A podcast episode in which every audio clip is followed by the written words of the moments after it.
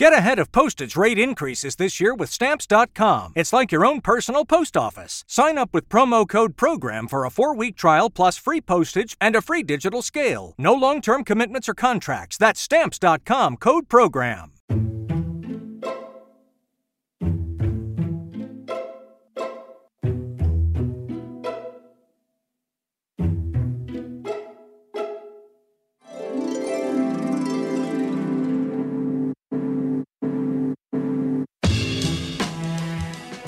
7 billion people in the world, we all have one thing in common. Every day, we all get dressed. Welcome to Dressed, the history of fashion, a podcast where we explore the who, what, when of why we wear. We are fashion historians and your hosts, April Callahan and Cassidy Zachary. So, April, I am curious. When you think of a house party, what comes to mind? Well, I think that would lead me back to the good old days of college. You know, way too many people crowded into your friends' like crappy rundown house. There's definitely a keg somewhere. Everyone is smoking. So when you wake up, you in the next morning, your hair smells like smoke. And usually at the end of the night, you're searching for your bag, perhaps a little intoxicated, under everyone's giant pile of coats. So that's my concept of a house party. yeah. And being from New Mexico, my house party standards are quite relaxed as well. So if somebody invites me to a house party today, I would show up about an hour late and I'd probably be casually dressed, um, nicely, but casually dressed. And I'd bring a bottle of wine or flowers. But such was not the case in the era of George and Edith Vanderbilt, whose hospitality and week long house parties at their Biltmore estate in Asheville, North Carolina were renowned. Anyone who has seen Downton Abbey knows that house parties for affluent families at the turn of the 20th century were no small affair, and the Vanderbilts were absolutely no exception. No, they were not. In fact, they probably set the standard for the period in America because George Vanderbilt's majestic 250 room French Renaissance chateau inspired home is the closest we will get to a castle in America. Biltmore has been the home of many fantastic fashion related exhibitions over the years, including last year's blockbuster Glamour on Board, Fashion from Titanic the Movie. The estate's current exhibition, A Vanderbilt House Party, The Gilded Age, is particularly exciting and special because it highlights the clothes worn by the Vanderbilt family and their house guests. But Perhaps not in the way you might think. Staged at all levels of the house, from the downstairs butler's kitchen and the swimming pool to Edith Vanderbilt's bedroom, the garments are reproductions of those found in historical photographs of the Vanderbilts, their friends, and their family. And these ensembles were painstakingly researched and then recreated by the Academy Award winning designer John Bright and his incredible team at Cosprop London, the world's leading costume house for film, TV, and theater. And at the invitation of Biltmore, I recently had the pleasure of attending the exhibition where I met with Biltmore's curator of interpretation, Leslie Klingner, the woman responsible for giving guests a glimpse into the era in which the Vanderbilt family lived. And I am thrilled to welcome Leslie to the show today. Leslie, welcome to Dressed. Leslie, thanks for joining us. It's my pleasure. Thanks so much for having me. I'm hoping you can tell our listeners a little bit about your job as curator of interpretation of Biltmore. Sure, I'd be pleased to. So, I have a really fascinating job. I'm in charge of working with our story at Biltmore and digging through our archives, learning more about the Vanderbilt family, the people who lived on the estate, um, the history of the time period, and then building stories and exhibitions that convey what life was like at Biltmore for our many guests. It's a very, very fun job. Yeah, it's absolutely wonderful. And for those of us who might not know, who was George Vanderbilt? So, George is a really interesting character. He is the youngest son of William Henry Vanderbilt. William Henry Vanderbilt was, you know, one of the 19th century Gilded Age collectors and businessmen he had inherited a business and quite a lot of wealth from his father, Cornelius, or some people know him as the Commodore Vanderbilt, who made his fortune in shipping and railroads. His son, William Henry, George's father, doubled that fortune, went on to really build a tremendous network of railroads across the United States and his children kind of many of his children followed in his footsteps now george being the youngest of those kind of got in on the latter part of his father's life, where he was an art collector and building a fabulous collection, much of which is at the Metropolitan Museum, and traveling abroad. And so he really helped sculpt George's interests in collecting, in artists, in writing. And George Vanderbilt went on to become really a well recognized intellectual and book collector, print collector. And while he inherited his parents' home in New York City, he built his dream house here in Western North Carolina. Yeah, and can you tell us a little bit about how he came to build Biltmore? That's kind of a lovely story. Oh, it really is. So he originally arrived in Western North Carolina um, with his mother. His mother was being treated for pulmonary respiratory diseases, and Asheville was really known as a center, not only as a resort, but a place where you would come and take the air. Um, but there were a lot of people treating respiratory diseases here. And I think that's how he originally became familiar with the area. And then he just fell in love with the beauty of the mountains. And so he began amassing acreage. Um, it's hard to imagine. He put together more than 125,000 acres. So wow. I, just this tremendous, beautiful land, much of which had been thoroughly cut down, was really had been over farmed, um, but he kind of brought a plan back together, invested in forestry and putting together a forestry program, invested in agriculture, and built this really beautiful retreat uh, in the middle of Western North Carolina. And it's amazing to think that George was a bachelor when he was doing this and building his majestic home. he was. So on these 125,000 acres, he built the largest home. It remains the largest private home in America. And it's really the scale of it, as you probably when first experienced, it's really hard to get your head around until you've come here for the first time. So it is more than four acres under one roof. Wow. And he did, indeed, he did this as a bachelor. So he built it as a place where his family and where his friends could come. And ultimately, he did share it with a bride and then later a daughter as well. But it's still hard to imagine a home of this size um, really just serving a family of three. Yeah, can you please tell us about the lovely Edith and how he met her and their courtship, which is très romantique? It is, it is indeed. So, as you can imagine, being one of eight that inherited his father's wealth, he was certainly one of the more eligible bachelors in the 1890s. And he met Edith Stuyvesant Dresser, who is of uh, the New York Stuyvesant family. They were very much in the same social set and met probably through family. he probably knew her before they really started to court, but their romance really blossomed on um, transatlantic trips. And George was sitting for portraits with famous artists like Whistler, and they were sort of planning trips. And I think in time their love really grew. And so they were engaged um, in the late spring of 1898 and married in the summer. And then came back. They went on a four month honeymoon, as one does, and then came back to Biltmore and made it their main home in October of 1898. And then when was their daughter Cornelia born? Because they only had one child. They did. So Cornelia was born just in 1900. This was really her home. She grew up with this entire estate as her backyard. Wow.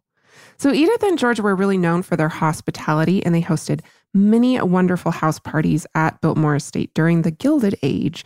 And it's these, exactly, which is the point of this exhibition. Um, they're the subject of Biltmore's current exhibition, A Vanderbilt House Party, The Gilded Age, on view until May 27th. And that's what we're really here to talk about today. But I'm pretty sure that this is not the same informal event that comes to mind when we think of house parties today. Can you tell us about a house party in the Gilded Age? Sure. When we started organizing this exhibition, we thought, oh, are people going to think about Animal House? Are they going to think about, you, know, you know, the wild house parties that we went to, you know, as as young adults, perhaps. Um, but House Party in the Gilded Age was an entirely different sort of affair. It really refers to the group of people rather than a single event. Uh, the group of people arriving. So it was more about your guests. And at Biltmore, we were removed, you know, from kind of everyday social life. So people would come down on the train. In some cases, George Vanderbilt sent his own private rail car to New York or Newport um, or DC, Boston, and brought friends down, or sometimes they had their own rail cars and they would be attached to the back of trains, arrive in um, little Biltmore, North Carolina. They would be met by George's horse and carriage and then brought up um, to the front of the house. And it would really be this amalgamation of guests that formed the house party. So you could stay maybe just for the weekend, or some people stayed one to two weeks, maybe even a little bit longer. And here at Biltmore, it was more the literati that were here, more than the, there was some of that sort of 400 set, mm-hmm. um, but it was more the writers and the artists, people interested in conservation, print collectors. You know, we had guests like Edith Wharton, who came several times to Biltmore. Henry James came once for a very small house party. It's more the type of entertainment that you see in in those sorts of books, in Wharton's books or in James' books that went on at Biltmore. And there's really uh, strict rules of clothing etiquette that were observed at these house parties. Again, something that's really hard for us to imagine today. But so central was what you wore to your daily existence, especially as a woman uh, of this certain social strata. So women are changing up to seven times a day. Can you talk a little bit about that? Oh, sure. So you'd be arriving um, with huge numbers of trunks. You would have, you know, accessories to match every outfit as well. So you can just imagine different shoes, different hats, everything that you would need. And at a place like Biltmore, it's all built around recreation. So you would have been golfing here, you would have been trail riding, you would have been carriage riding, you would have been, you know, we have pictures of our guests playing croquet out in the gardens, you would have been going out for walks. And then you would also have been having formal meals, particularly in the banquet hall. So you would have needed outfits for each of these. So, I mean, as you mentioned, you could be changing six or seven times a day, just depending on what you're doing, because we also had, even when weather was inclement, we had an indoor bowling alley, indoor swimming pool. So there were all of these activities, and there would have been certain clothes for each activity of the day. So fascinating to think about and to imagine what these women looked like on a daily basis is wonderful. it helps me understand why they had ladies' maids. So you would be you know, waking up in, in one and you'd be changing from your silk robe and breakfasting perhaps in your room or dressing to go down for breakfast. And that would be a certain outfit. You'd be changing again for a walk in the garden, perhaps changing, changing again to share lunch, changing for a different activity in the afternoon.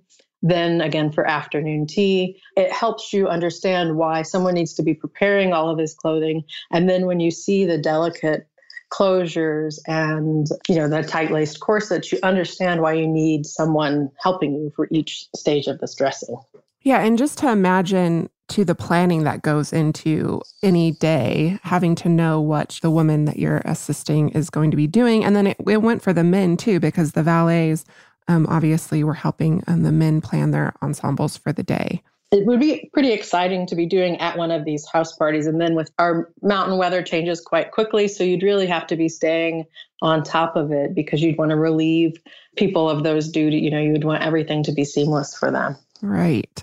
And so the exhibition that's currently on view really helps to highlight these different different types of clothing that was worn at these house parties.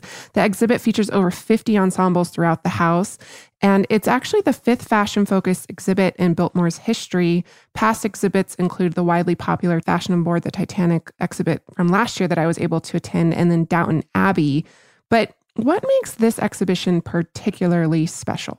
So those we were drawing from primarily from films, and we wanted so much. Biltmore has such a rich history and a rich story, and George Vanderbilt and Edith Vanderbilt are such interesting people, and the people who were visiting here were so interesting that we wanted something really that could tell our own story. And so, in thinking about that, one thing that that we have um, that does that wonderfully are our photographs. But we wanted to take it to a different, higher level and really help bring the house more to life. And so what we did is we looked at archival photographs and drew from them and then worked with John Bright, who is an Oscar winning costume designer, to recreate the actual clothing that the Vanderbilts and their guests wore at Biltmore during some of these house parties. Which is so cool. So you're essentially looking at the rich archive of historical photographs at Biltmore and bringing these garments to life. And as you mentioned, you did so with John Bright and his amazing team at Cosprop London. So Cosprop was founded by John in 1965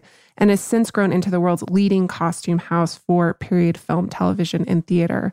So, can you tell us a little bit more about that collaboration? Because John is stationed in London. Was there a lot of back and forth uh, across the pond? There was. We had already developed a working relationship with John and with his team at Cosprop because he actually, his team created the costumes for the first four seasons of Downton Abbey. And so I was really familiar with his work. And we had borrowed from their exhibitions collection in the past. We had developed this really strong working relationship with him. And when we imagined undertaking a project like this, we needed someone very well versed in this time period. And that's really John's expertise. He really created um, so many of the period films that have helped define the Gilded Age for us visually. So, films that, you know, the very romantic films that you think of, the Merchant Ivory films, John has been a key designer on. And so, when we approached him about undertaking a project like this, um, we were a little nervous because I don't know that anything like this has been done in a historic house in a museum before where costumes have been created at this detail and at this level. And then it, it, was a little bit different from what he's done in the past in terms of it's a little bit different than costume design for film. But we were thrilled when John said yes and then personally undertook the project. We couldn't really believe that we were so lucky to be working with him.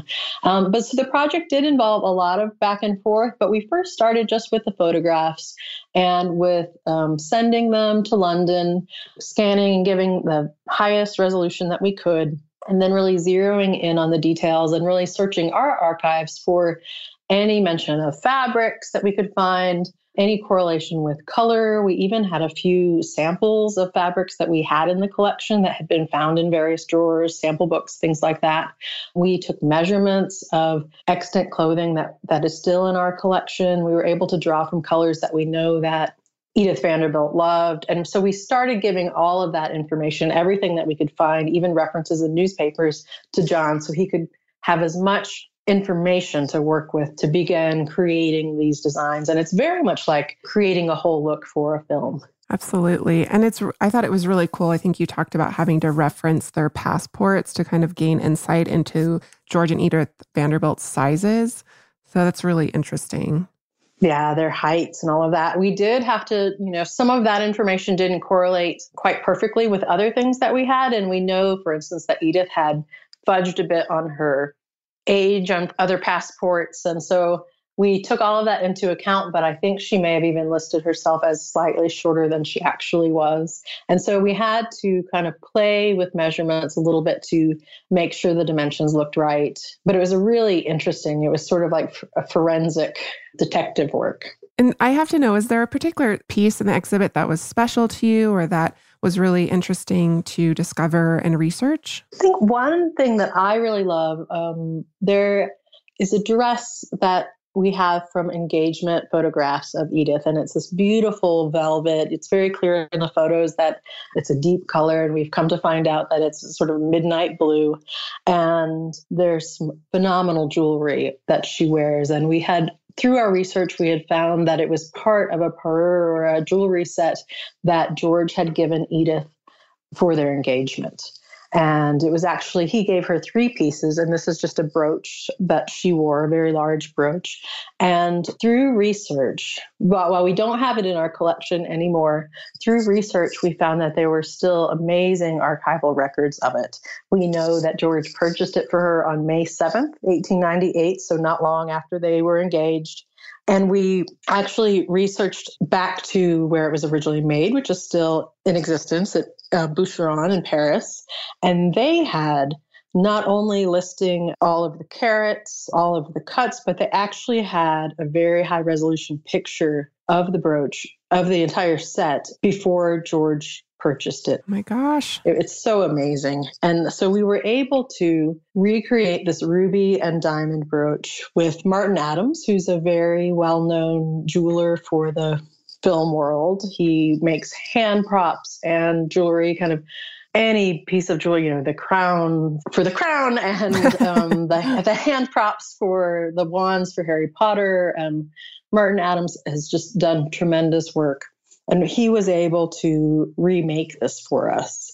And wow. it, for instance, there are 78 carats of jewels in this. They're recreations, of course, we're not using real diamonds and rubies, but he was able to use their archival information and create a near duplicate for us. And it just sparkles like the real thing. And it it really allows us to tell their engagement story and kind of the romance that they had and just to imagine how how special that moment would have been um, having this piece recreated allows us to tell that story even a little better than we were able to before.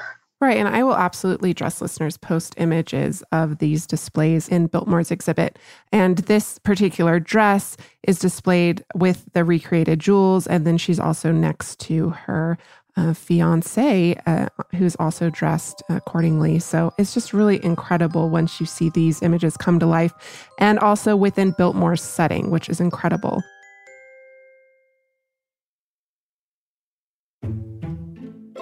So it's a little hard for me to pick just a few favorite pieces from the exhibit. It's all so wonderful. But one of my favorites of the recreations is the butterfly dress that was worn by George's sister, Florence Twombly. So, can you tell us a little bit about what went into recreating that? Sure. So, as you mentioned, Florence was George's sister, and she married Hamilton Twombly. They had a home in Florham, New Jersey, that still exists. It's part of Fairleigh Dickinson University. And there are photographs of her, but we had one special one in our archives where she was wearing this exquisite dress around 1899, 1900. Just this, you can tell, even though it's black and white, you can tell the silk's just exquisite. The structure of the sleeves is exceptional. And one of my colleagues did a little more research and found so ours is the photograph that we have is just from the bust up. And it has these exquisitely embroidered and beaded butterflies on the bodice but one of my colleagues found a, three quarters length photograph of her wearing this dress. And while we're not sure that she wore it at Biltmore, it's certainly the same time she and George were close. They, you know, were often guests at each other's homes or interacted with each other at others' homes. So he certainly, I would suspect, had seen Florence in this dress, if not here, elsewhere. And it was so spectacular that we really felt that it would be ashamed not to recreate it. And through the photographs that we had in our archives, we also found a correlation with a piece that's at the Metropolitan Museum in their collection. And then the Cosprop had actually tracked down another version of this dress, which was in kind of light blue and ivory Uh, that had sold privately in the early 2000s. And we used these extant dresses, the Met's collection and this, this other one, to recreate the dress. And through our research, we actually found that it was a House of Worth dress. And we were able to scale the butterflies for the embroidery off the original, really able to blow those pictures up and get real detailed insight into the construction of it, the embroidery, the beading. And we tried to recreate all of those elements down to where even the butterflies are placed. Um, so they look as if they're sort of flying up the skirt. And there's a real sense of movement and motion in it. It's a beautiful design. And John and his team put countless hours of work. I can't even quite imagine how much um, into recreating this dress. And it's hard to believe it's it didn't come from the House of Worth. Yeah, and it's absolutely exquisite. And this dress is on display in what's it called? The Grand Dining Hall at Biltmore? In the banquet hall. The banquet the hall. Banquet so hall. two this two story, incredibly beautiful banquet hall. And that dress is displayed along with other evening gowns from the same era. So it's just incredibly beautiful. And you really can tell the amount of work and thought that went into recreating that Worth gown. And as you know, Leslie, Edith herself was a client of the House of Worth, and she was a client of many Parisian couturiers. And she was really quite the fashionista, was she not? Sure, she really was. She, throughout her life, was really interested in fashion. She had quite the figure for it. As we mentioned, she was quite tall, um, very thin, particularly with a corseted waist, um, and really was almost a walking fashion plate in so many ways, but was wearing um, House of Worth from a very young age, um, really loving other designers as well. There are still some dresses in the collection of RISD, the Rhode Island School of Design, that are so worth looking. They're very well documented photographically, and they put together an exhibition a few years ago called um, Golden Glamour. And that is worth looking at because there's several examples from Poiret, from Callot Soeurs, from even some fabulous gloves from Schiaparelli. Um, she was interested in fashion throughout her life. We have in our collection still magazines that she looked at, illustrations that she looked at, and and you can see with all of the photography that we have in our collection that her taste is keeping up with the times and she was really known in the press as someone even as she aged who was really keeping up with the latest of fashion yeah, I really love that sense of style that she carries into her older age because even in the 1920s, she's adopting the more, you know, not necessarily the most avant garde of fashion, but she is wearing the new silhouettes and styles and can really tell that she had a love and imagination for the clothing that she wore. We were so lucky a few years ago to make a discovery within our collection and find a few more pieces of hers from the 20s, including some more Poiret, Fortuny, incredible pieces that we didn't even know still existed. So it's so interesting that into the 20s and 30s, she's wearing sort of the latest, the cutting edge designs. Yeah, it's really incredible. That Poiret coat that's at RISD is one of my favorite, and the Schiaparelli gloves that you mentioned, of course.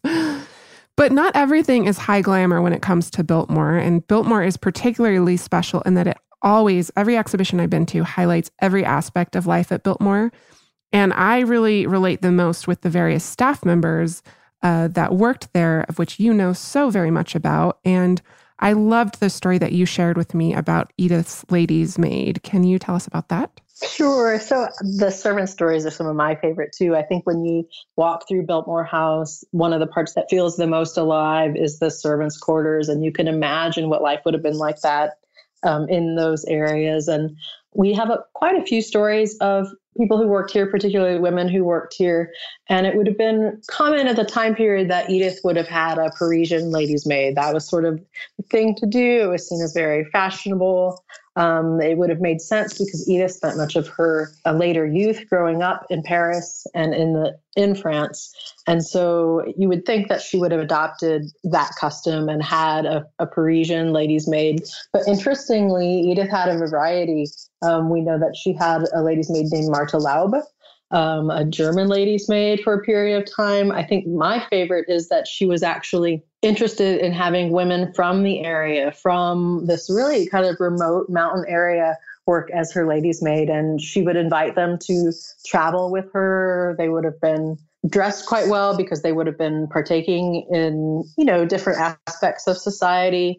Um, but so there was a woman who remembered that Edith invited her to travel abroad, and her family wasn't quite comfortable with that. So she ended up staying and she ended up marrying someone on the estate instead and staying here. But Edith really tried to create opportunities for women and took them with her where wherever she went. Yeah, and I think one of the really wonderful things about George and Edith is how much they really cared for uh, and took care of their staff and everyone who worked for them. I think that's a really cool element of their legacy. I agree. It's something really interesting to see. And in fact, we have people on the estate who have been working here for even five generations that their families have been involved with this estate back to that time period, which is just mind blowing to me, um, but very special as well. So, one of the really cool displays is of Edith interacting with one of her head housekeepers. And I'm not sure, was that, that, that in the drawing room? It was in the oak sitting room, which is the oh, the oak sitting room, yeah. Mm-hmm. And this is a private space between Mr. and Mrs. Vanderbilt's bedrooms. Your listeners will probably be aware, even from shows like Downton Abbey, that there were often separate bedrooms for ladies and gentlemen, even when married. But so that's the case at Biltmore as well. But there's a private living room I guess you would call it, in between them. And there's a call button in the oak sitting room for Mrs. King. And so we think that um, Edith, or perhaps George, but more often Edith, would summon her to the space and they would meet for the day and and work out the day's plans, what would be happening where, adjust any dinner menus, and just go over everything so that it all worked very smoothly. And we wanted very much to show not only the Vanderbilts and their guests, but servant life here and the interactions between the family and the staff. And Mrs. King is a really good way for us to do that because we know quite a bit about her and we know a lot about what her work would have entailed. And so we were able to show that um, through incorporating the costumes and kind of this exchange between them. Yeah, can you please tell us about that wonderful chatelaine that she's wearing, which is essentially all of her keys for the entire estate? sure. The, and chatelaines are fascinating to me. Um, they're basically rather than where we would keep pockets, you know, what we would keep in pockets. So where we might keep, you know, of course, they could keep some things having to do with scissors or sewing with them. Sort of women from all walks of lives wore them, but housekeepers in particular wore these very large chatelaines so that they had tools that they would need and particularly keys. And so I wanted to convey the sense of Mrs. King's responsibilities. And, you know, she wouldn't, she would have had keys. She would have been able to access all the doors. And I will tell you that our, even our current day key, it's a chore to keep track of keys here because there are so many. There, we have over 250 rooms. And many of those have more than two or three closets. So everything has a different key. So I wanted to really convey kind of the sense of her responsibilities and what she would have had. So while she doesn't have keys to 250 rooms, she has quite a bit um, that she would have been carrying with her in order to get into special spaces, linen closets, and things like that, because she, of course, would have kept track of all of that as well. And so I did quite a bit of research, um, and I actually spoke with a woman in Sydney, Australia, named Genevieve Cummins, who is an expert in such matters. And she kind of helped me think about what would have been appropriate, what she would have had with her. We looked at other examples from the period and we were able to put that together. Yeah, it's it's really cool to learn those sort of and notice those sort of details that you took a lot of time and effort to put into this exhibition. Cass, as you know, we are going to be expanding our fashion history travel offerings this year. Mm-hmm. So you better bet that I'm going to be brushing up on my language skills with Rosetta Stone. With more than 25 languages offered, including Spanish, French, Italian, German, Korean, Chinese, Japanese, Dutch, Arabic, Polish, and so many more, that world out there is practically at the tip of your tongue. And that's right, dress listeners. For more than 30 years, Rosetta Stone has been the expert in language learning. There are no English translations, so you really learn to speak, listen, and think in that language, which is incredible. You learn by immersion, and their programs are available to use on your desktop or as an app. And let's not forget that there is an amazing built in true accent feature that gives you feedback on your pronunciation so you learn the proper accent from the very start. For a limited time, dress listeners, you can get Rosetta Stone's lifetime membership for 50% off by visiting rosettastone.com forward slash today. That's 50% off unlimited access to 25 language courses for the rest of your life. Redeem your 50% off at rosettastone.com forward slash today. So I've toured Biltmore probably about 10 times now, and I have a few favorite rooms. Edith's suite of rooms, of course, is incredible, but also downstairs. And downstairs is my absolute favorite. That's where the kitchen is, where the two storied butler's pantry is, the ironing room, the laundry room, and of course, as you mentioned earlier, the pool. Yeah, the pool is absolutely incredible. And to think, I, one of my favorite things so Biltmore was built in 1895 and it had electricity from the very beginning. And I think the thing that blew me away the first time I came to Biltmore before I ever worked here was that in the pool there is underwater electric lighting. And that just in a time period where most people didn't have electricity, a lot of people didn't have plumbing, that there would be not only a 70,000 gallon pool, but one with electric under, you know, underwater lighting blew me away. And so we wanted very much to show what swimwear would have been like in the period and to convey the idea that men would have been using the pool but also ladies would be using the pool and that's something that you you know you see bathing beauties on the beach and that sort of thing. But you very rarely do you see an indoor pool, and you certainly don't see women using it. And so that's something we really wanted to show. Um, so we have two swimsuits in the pool right now one from about 1905 and one from about 1910 or maybe a little bit later that just kind of shows the progression of fashion i also love that we have one that's a very small probably like a modern day size four or six and one that's more like a modern day size 14 or 16. And I just love to show that indeed there were women of different sizes and everyone was enjoying activities like that. It's been so fun to bring that particular area um, to have a little more activity going on and to see what they would have been wearing down to the little swim boots. Yes, absolutely. And you also have a woman that's working out in the workout room, which is wonderful. Because again, you would expect to see a man working out there, but not necessarily a woman. And we took a little bit of liberty because in this case, we don't have archival documentation of women using the gymnasium. So the gymnasium's an original part, and I think originally would have been used only by the men. But when you do research into this era, physical fitness was very much a part of women's lives. And many of the women who were coming to Biltmore were progressive in nature. And we know that Edith was very interested in recreational activities and, you know, driving horses and jumping horses and was very physically active. And so in putting together research, we determined that this was certainly going on across the country. And uh, in women's colleges, women's athletics were really growing. And so we really wanted to show what women were wearing in this period to engage in more physical activities. And the gymnasium sort of was the best place to be doing that. And I love to see it. It's fascinating. To, you know, I've seen pictures of women in the pantaloon outfits playing basketball, but to see it in person be able to imagine that is really fun. Right. And like I said, the pool and then the gymnasium, all of these kind of exciting there's a bowling alley downstairs. It's just my favorite area because it's full of surprises.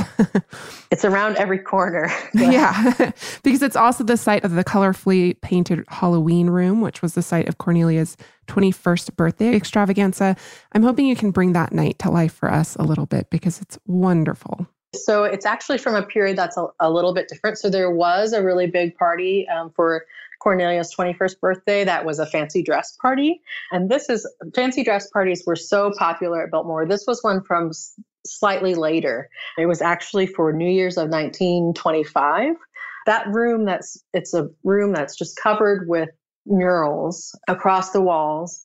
And we've always called it the Halloween room because it has cats and bats and witches and and kind of spooky things. And we don't know at what point it was started to be called the Halloween Room. But I made a discovery a few years ago, which was, I think, my favorite discovery at Biltmore that this actually was painted for a New Year's party in 1925. So it was just after Cornelia was married, the year after she was married, and they held a gypsy themed ball on December 30th of 1925 as part of a New Year's house party. Wow. The murals on the wall had always looked really interesting to me, and they had reminded me of some of the um, really avant garde Russian theatrical painters, um, but I'd never quite made the connection. And I was reading an autobiography of a local man that I admired, and it helped me put everything together because he he made a, a, reference and he had misspelled it, but he made a reference to something called the chauve-souris,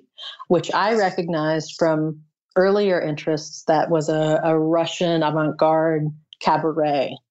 And when I started doing a little bit of research, I found the program to this cabaret. And lo and behold, the imagery on the inside of this program, the set designs, um, correlated exactly to the walls in Biltmore House. And so oh, wow. they had basically taken the program of these set designs and these different set pieces and painted them on the walls of this former storage room in Biltmore House and then thrown this kind of gypsy themed musical performance party. And interestingly enough, after I put together which set piece went with what sort of music, we actually have the player piano rolls for each of the songs in our collection as well. So we can kind of put together even what the party sounded like that night.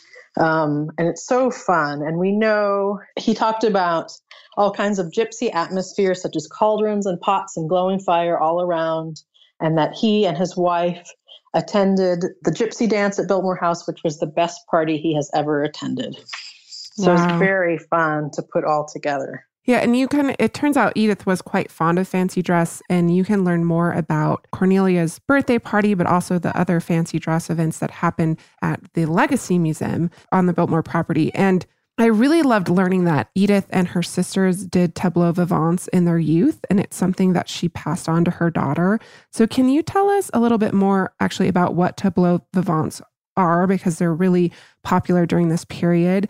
Um, actually, starting in the 18th century, I would say, is when they became popular, and they're still being practiced into the early 20th century. But tell us about tableau vivants and then a little bit about Edith's wonderful white peacock costume. Oh, sure. I think it's one of my favorite things. Um, so, as you mentioned, so Edith had loved sort of dressing up. She'd been involved in theatrical parties, in a, a picnic group that put together plays and different things in France, and then really brought that back her interest and started it here at Biltmore and made it really part of her life and her life with her daughter as well. So for different parties, different years, especially more um, in the late teens and early 20s. This was something that they did at Biltmore. And basically, they're like living pictures or living moments in history where through theatrical lighting and full costuming, they would reenact, you know, scenes that were very recognizable. So scenes from Romeo and Juliet or biblical scenes or Cleopatra. And there would be large programs. So every guest of the house party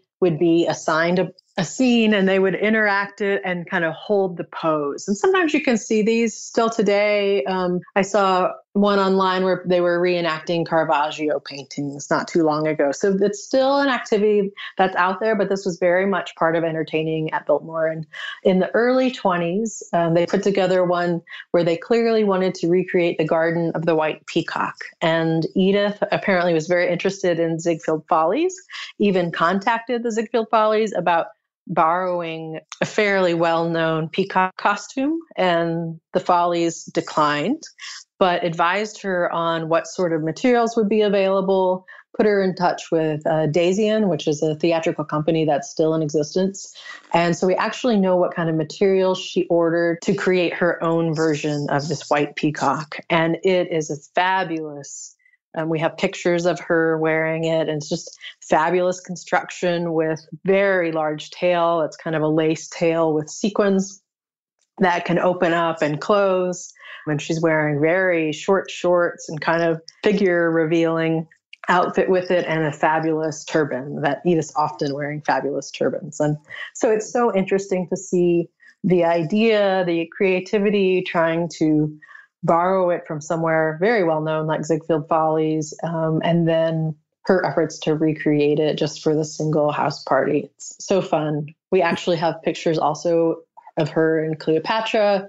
We have pictures of a very young Cornelia interacting with adults um, and being part of these tableau vivants. So it's a wonderful part of Biltmore's history. It really is. And that white peacock Ziegfeld Folly costume you're referring to is actually designed by Lucile Lady Duff Gordon when she was a designer for Ziegfeld Follies. And it was worn quite majestically and famously by one of the very first supermodels, Dolores. So I'll be sure and post an image of that as well because it's incredible.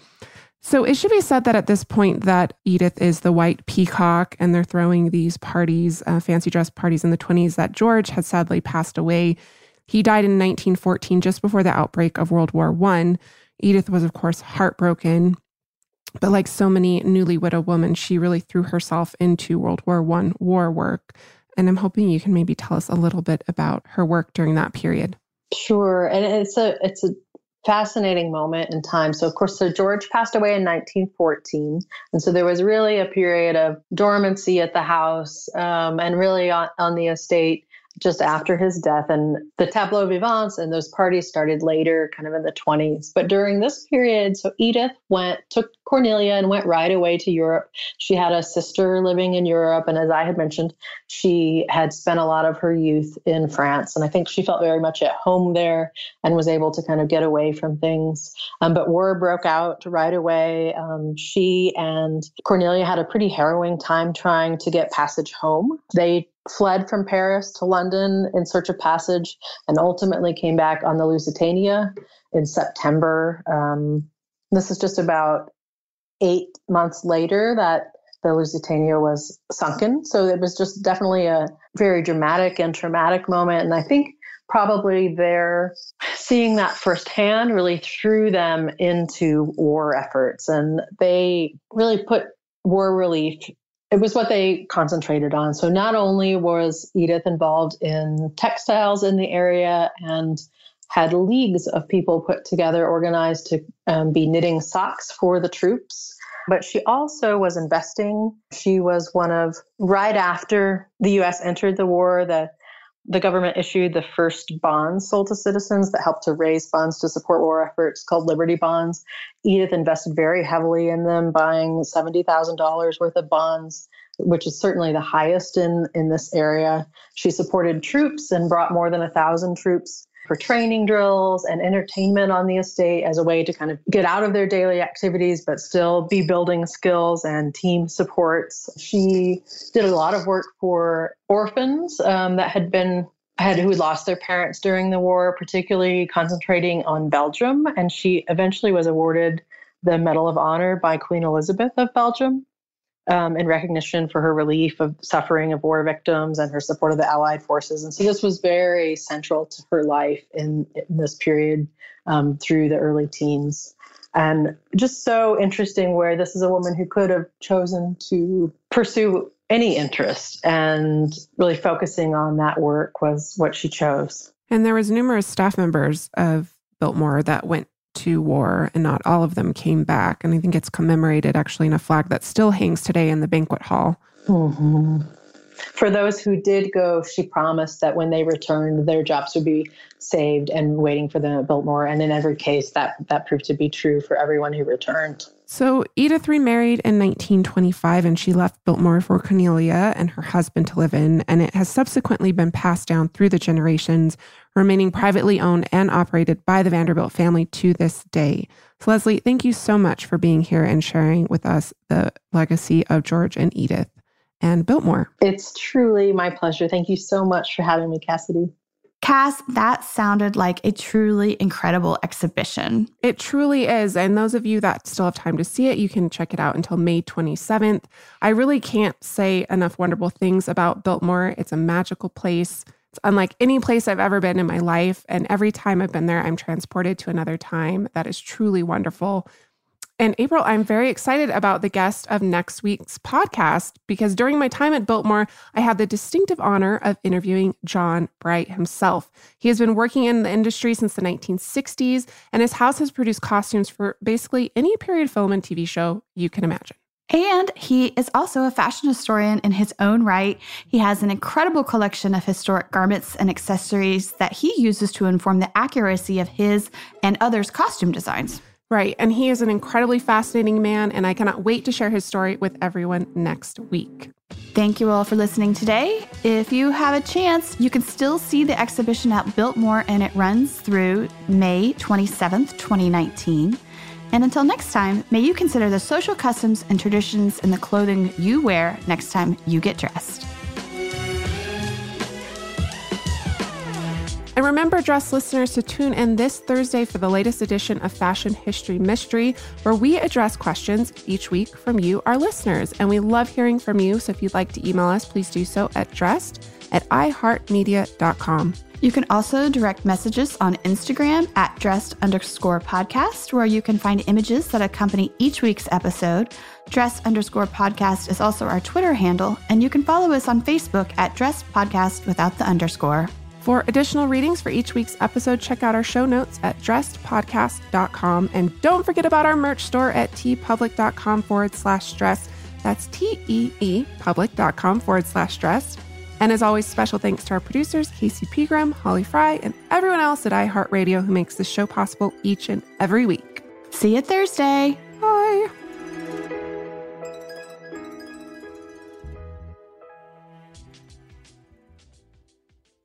When everyone's on the same page, getting things done at work is easy. Make a bigger impact at work with Grammarly. Grammarly is your secure AI writing partner that allows your team to make their point and move faster. You can even save time by going from spending hours editing drafts to just seconds. Join the 96% of Grammarly users that say it helps them craft more impactful writing. Sign up and download Grammarly for free at grammarly.com slash podcast. That's grammarly.com slash podcast. Easier said, done.